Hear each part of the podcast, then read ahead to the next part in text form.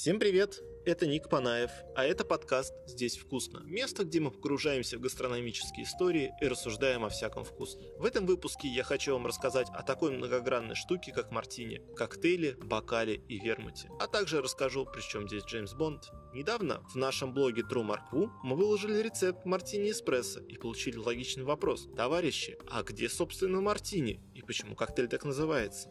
Короче, возникают вопросики, когда в одном слове скрыто аж три смысла – коктейль, вермут и бокал.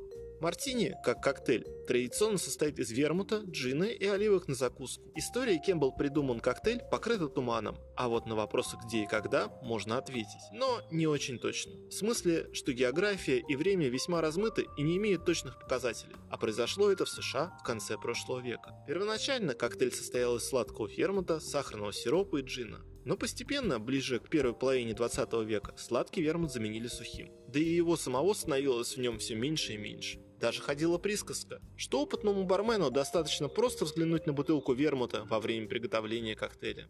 Подавался коктейль в обычном барном стакане, но в 20-х годах прошлого века бренд Мартини придумал тот самый известный конусовидный бокал на тонкой ножке. Есть и альтернативная версия. Она связана с сухим законом США. Из такого бокала очень удобно выплескивать напиток при облавах и делать вид, что ты добропорядочный гражданин а в подпольный бар зашел случайно чая попить. Так или иначе, этот бокал стал одним из самых узнаваемых в культуре. В 50-х годах джин в коктейле стали заменять на водку и подавать со льдом.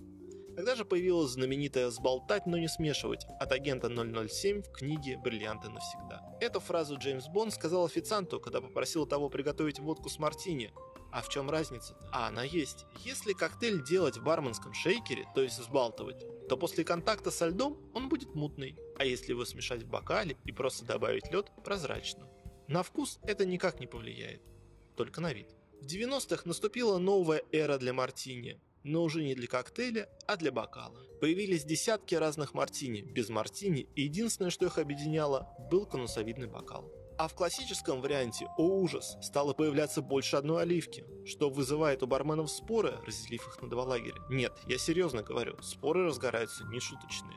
Но не буду лезть в эти дебри и лучше расскажу, как приготовить коктейль. А сколько класть оливок, решайте сами. Рецепт сухого мартини, согласно Международной ассоциации барменов, следующий. 60 мл джина или водки, 10 мл сухого мартини, оливка.